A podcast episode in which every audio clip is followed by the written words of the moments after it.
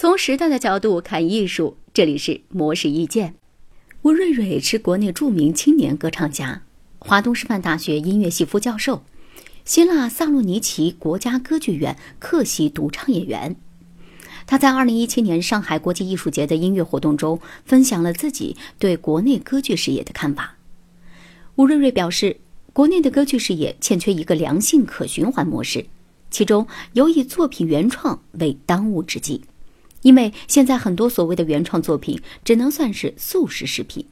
如今国家注重文化自信，业界人士也都期待能有优秀的原创作品问世。但是要有更多好的原创作品，就要为这个行业多引入新鲜血液。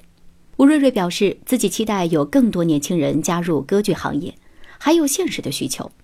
根据他对于欧美歌剧市场的观察和研究，发现国外歌剧也和交响乐一样。面临观众老龄化的问题，大家都在千方百计地吸引年轻人走进剧院。